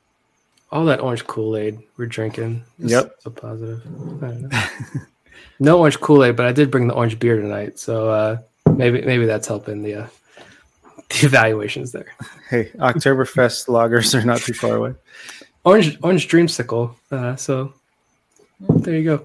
We're dreaming over here sleeping soundly. Well, that's our look at the top 50 for the Orioles farm system. Don't forget, it will be up on BaltimoreSportsAndLife.com this week. So if you haven't already, check that out. We post our updates to BSL twice a year. This is the first time we've done it since the winter. So our next update on BSL will probably be another five month, five or six months uh, once we get closer to spring training through the off season. And this might be a year where the Orioles subtract from the top 50 list over the offseason. We'll see. But if you are a member of our Patreon community, you will get monthly updates in both September or October. So make sure to check that out. And also check out BaltimoreSportsAndLife.com for all the latest coverage on the Orioles, Ravens, college sports, and more. Hop on the Mets board there, join the discussion with fellow readers of the site as well as contributors. And follow us on Twitter at BS on the Verge for good content throughout the week. Bob, Nick, we've covered a ton of ground tonight. But before we wrap up, any final thoughts? Finish strong. We're down to, I think FCL and DSL wrap up in the next couple of days, uh, like two weeks or so. Uh, and then Delmarva and Aberdeen and the rest of the affiliates start wrapping up not too long after.